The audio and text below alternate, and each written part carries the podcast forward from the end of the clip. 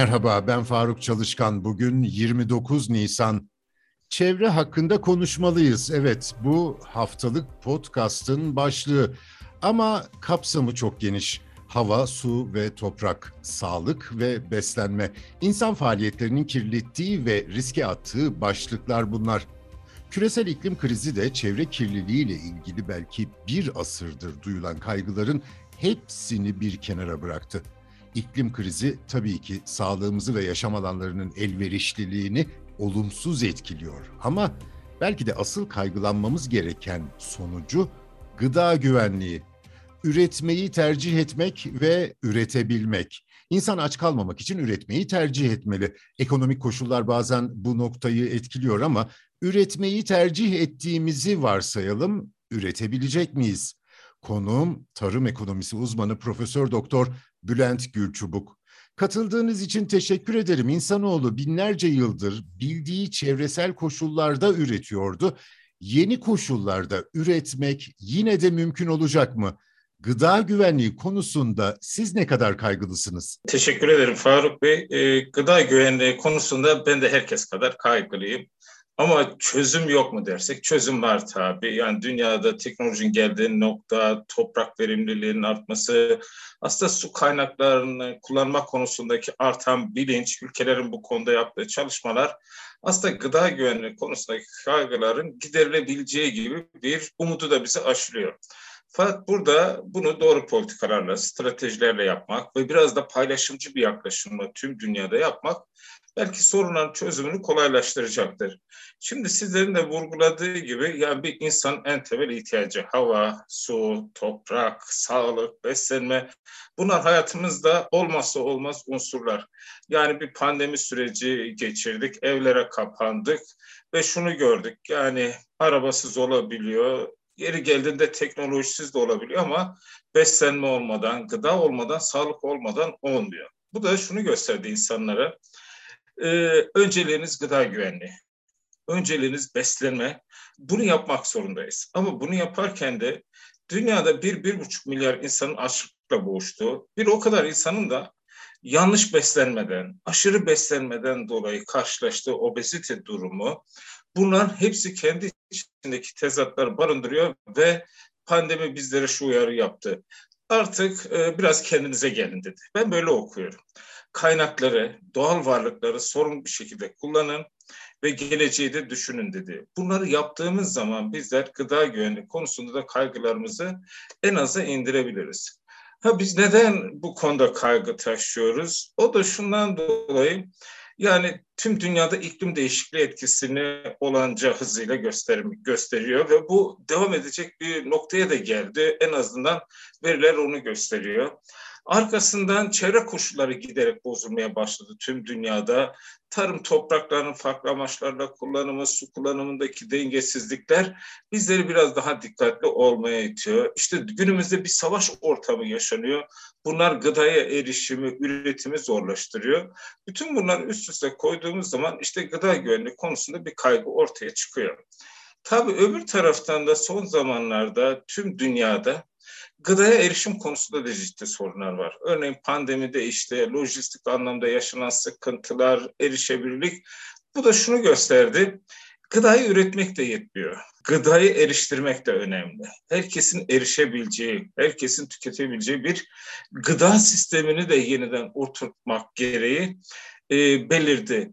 Burada sorun tabii sadece bir ülkenin yapacağı veya bir bölgenin yapacağı değil. Bu uluslararası kuruluşların, dünyadaki tüm ülkelerin el ele vererek çözmesi gereken bir durum. Şimdi Faruk Bey, e, FAO, Birleşmiş Milletler Dünya Gıda ve Tarım Örgütü'nün başkanı iki hafta kadar önce bir açıklama yaptı. O da şuydu, dünyada ciddi bir gıda yetersizliğiyle karşılaşabiliriz ciddi bir açlık tehlikesiyle karşılaşabiliriz. Ve şu cümle kuruldu. Açlık tsunamisine, açlık hortumuna hazırlıklı olun dedi. Burada vermek istediğim mesaj aslında şu. Evet bunlarla karşılaşacağız ama bir yandan da dünyadaki paylaşımı yeniden organize etmemiz lazım. Yani dünyada bu işin ticaretini elinde bulunduranlar sadece bir kar hırsıyla değil, aynı zamanda bu açlık tsunamisiyle karşı karşıya kalanlara karşı da biraz daha sorunu davranmak zorunda mesajını verdi. Ve e, yine yaklaşık iki hafta kadar önce biraz da kaygılar buradan çıkıyor Faruk Bey. O da şuydu. Ee, yine FAO Birleşmiş Milletler Tarım ve Gıda Örgütü dedi ki dünyada gıda fiyatları son 10 yılın rekorunu kırdı. Yani %33.6 oranda yıllık gıda artı ki bu bazılarında çok daha yüksek bir şekilde ortaya çıktı. Tabii dünyada gıda fiyatları arttıkça bunu erişemeyen kesimin miktarı da nüfus da artmaya başlıyor. Böyle olunca açlık, gıda kaygısı herkes için öncelikli bir sorun haline geliyor. Şimdi peki ne yapmalı bu noktada? Şimdi hocam toprağın, tohumun, sulamanın yeni koşullara uygun hale getirilmesi önemli, gerekli. Ama siz de onu anlatıyorsunuz. İnsan faaliyetlerinin yani üretme eyleminin bunu mümkün kılan bir örgütlenmeye, bambaşka bir motivasyona ihtiyacı var. Bu tür uyarlama, adaptasyon nasıl mümkün olabilir? Evet. Yani burada en başta toprak ve suyu sorunlu ve sürdürülebilir şekilde kullanmamız gerekiyor. Amacına uygun kullanmamız gerekiyor.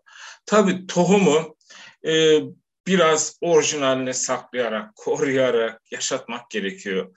Peki üretme noktasında ne yapmalıyız? Şimdi tüm dünyada özellikle gelişmiş ve gelişmekte olan ülkelerde ki Türkiye de buna dahil tarımdan bir kopuş var. Tarım nüfusu giderek azalıyor.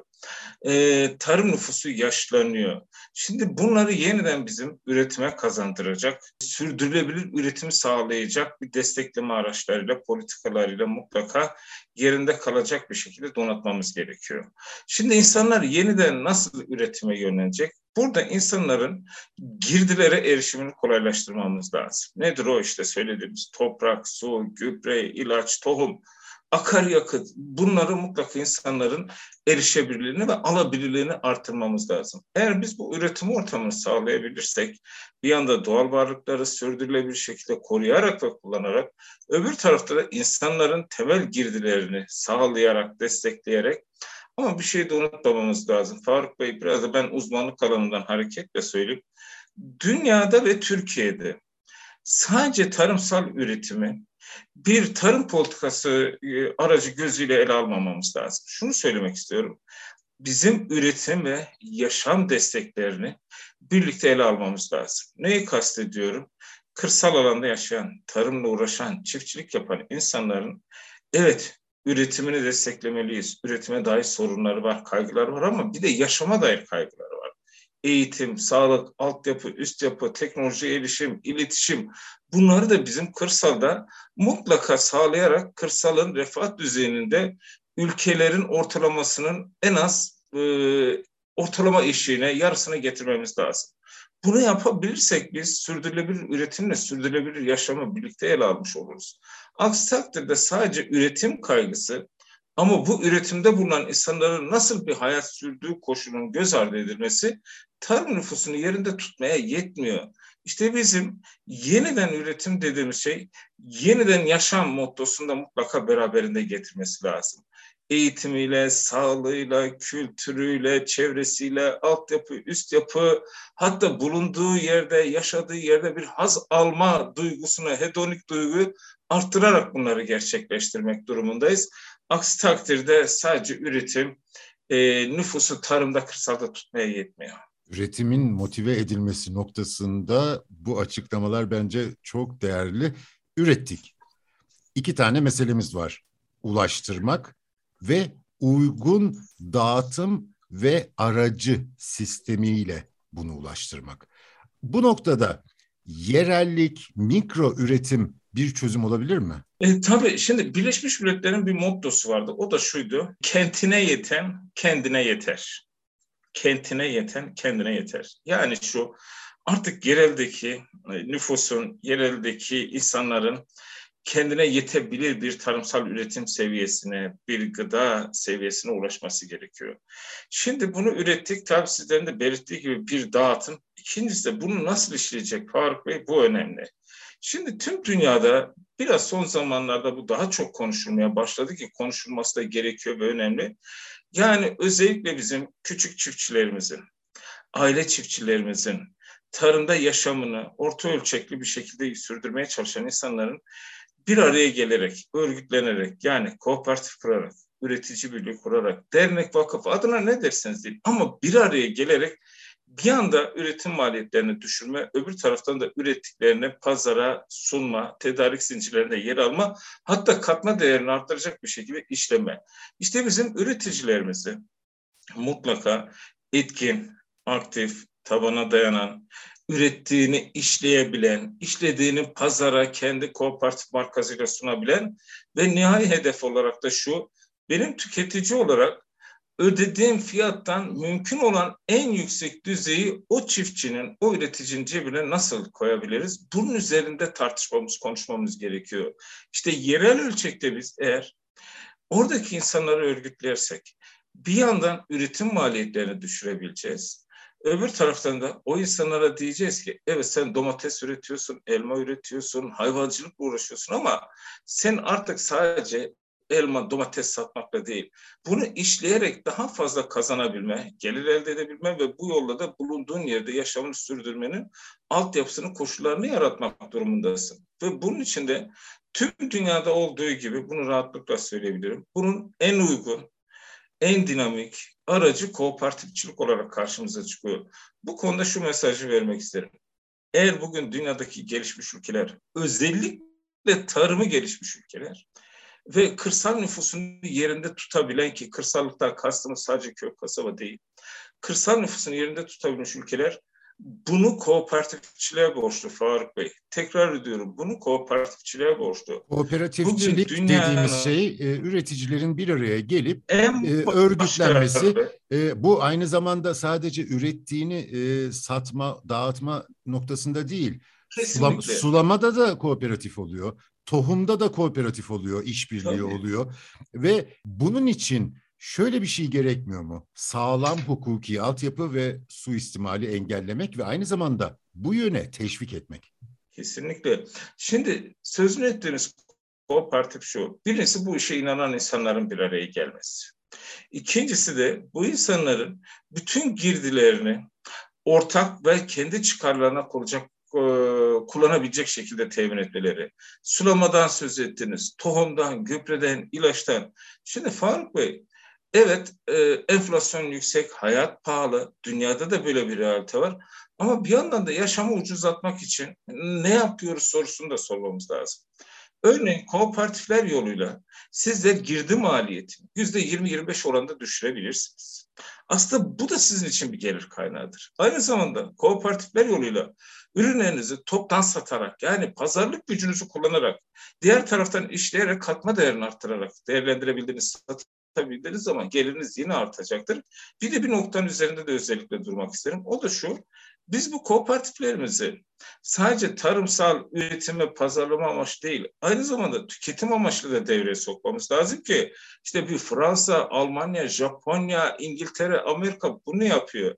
E, ne yapıyor? İnsanların temel ihtiyaçları var. Benim eğer bir tarımsal kooperatifim varsa, kalkınma kooperatifim varsa bunun bir de tüketim birimi olsun diyorlar. Yaşama dair ihtiyaçlarımızı hijyenden tutun, gıdaya kadar, işte giysiden tutun, temizlik ürünlerine kadar Bunları da ben toptan ucuza alırsam bu da benim ortaklarıma düşük maliyetle yansıyacaktır. Yani hem tüketim boyutunda bu kooperatifçiliği mutlaka bizim gerçekleştirmemiz lazım. Ama dediğiniz gibi hukuki sağlam bir zemine oturtulacak. Kooperatif ortakları bunu içselleştirecek, hesap soracak ve başarılı yönetimi nasıl oluşturabilirim konusunda da sürekli bir kaygı taşımak durumundalar. Bunu yaparlarsa bizim üretim araçlarımızı yeniden daha fazla devreye sokarız. Üretim konusundaki kaygılarımız azalabilir. Biz daha rahat gıdaya erişebiliriz. Tüketici olarak belki daha uygun fiyatlardan bu gıdayı tüketebiliriz. Bunları yapmak zorundayız. Dünyada da bu yöne doğru bir gidiş var.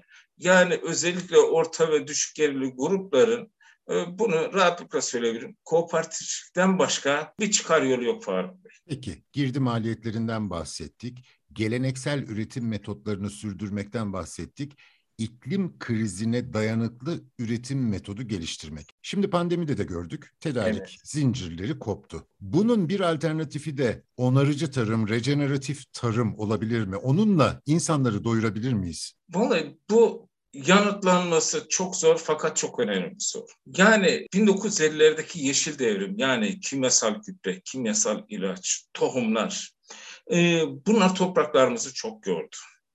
E, topraklarımızı çok gördü ve verimliliğini düşürdü.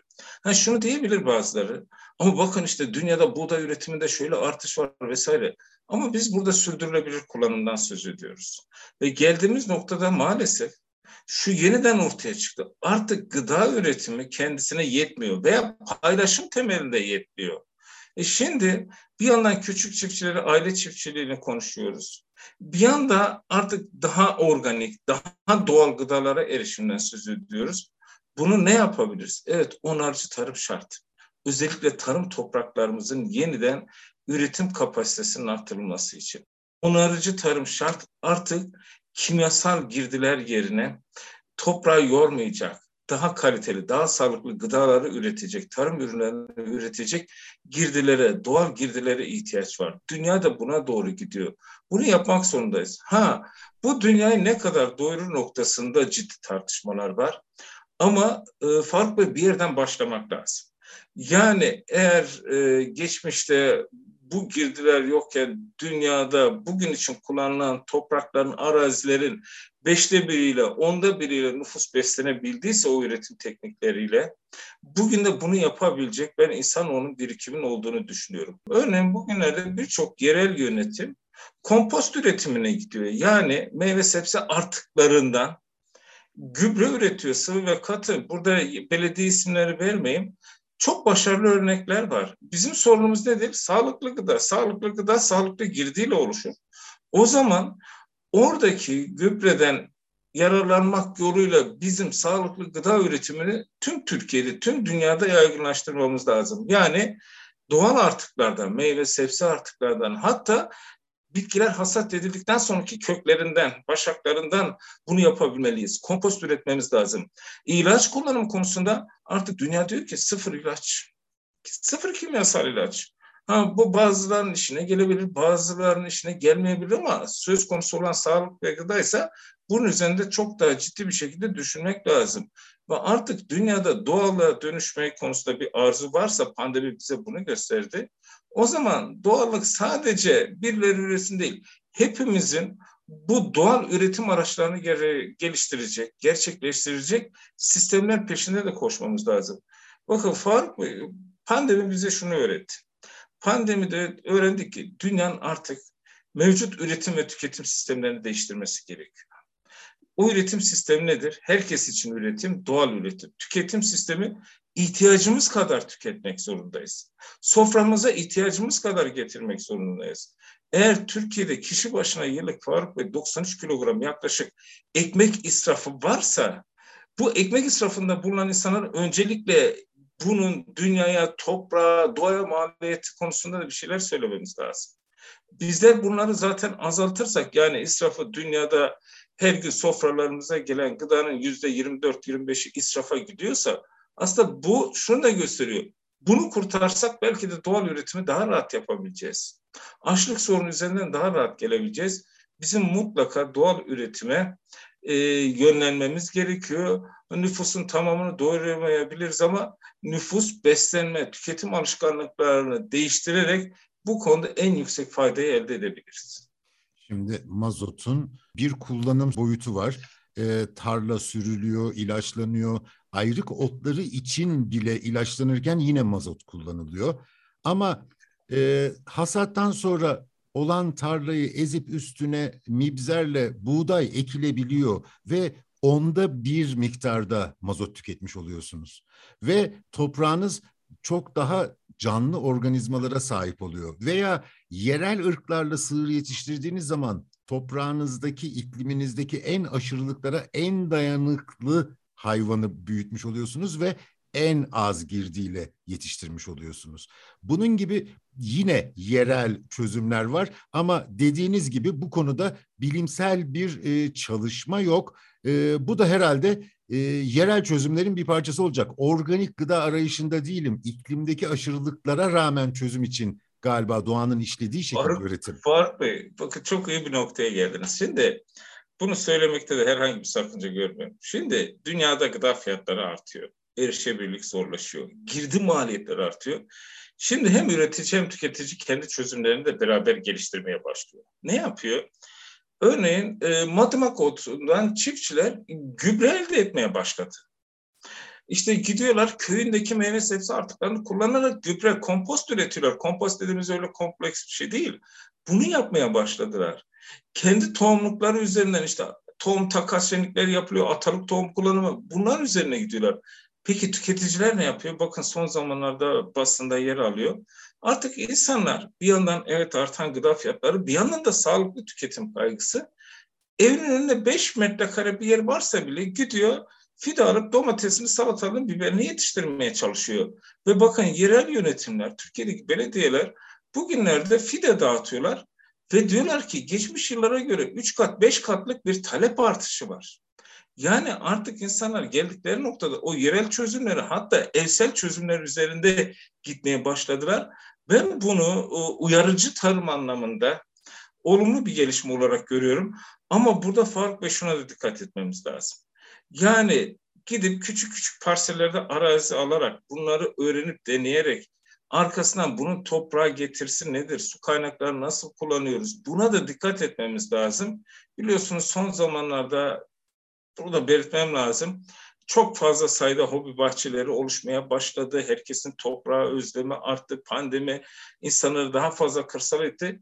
Fakat bunları da mutlaka bir bilimsel temeller ölçüde yapmamız lazım. Birilerine sormamız lazım. Yani yan yana 10 tane hobi bahçesi görüyorsunuz. Hiç birbirine benzemiyor. Birinde meyve var, birinde sebze var, birinde baklagil var. İlaçlıyorlar. Bu ilaçlar birbirine geçiyor. Yer altından su çekiyorlar. Nasıl olsa sayaç parasını ödüyorum diye. Yeraltı su kaynaklarımız azalıyor. Bu oradaki ezelden beridir çiftçilik yapan insanları etkiliyor. Yani yerel çözümler üretirken yereldekilerin öncelikli ihtiyaçlarını ve kadim üretimlerine de e, saygı göstermemiz gerekiyor. Biraz da ben konuya bu açıdan da bakmak istiyorum. Profesör Doktor Bülent Gülçubuk'u dinliyorduk. Kendisine çok teşekkür ediyorum. Bizi hangi mecrada dinliyorsanız orada abone olmayı lütfen unutmayın. Hoşçakalın.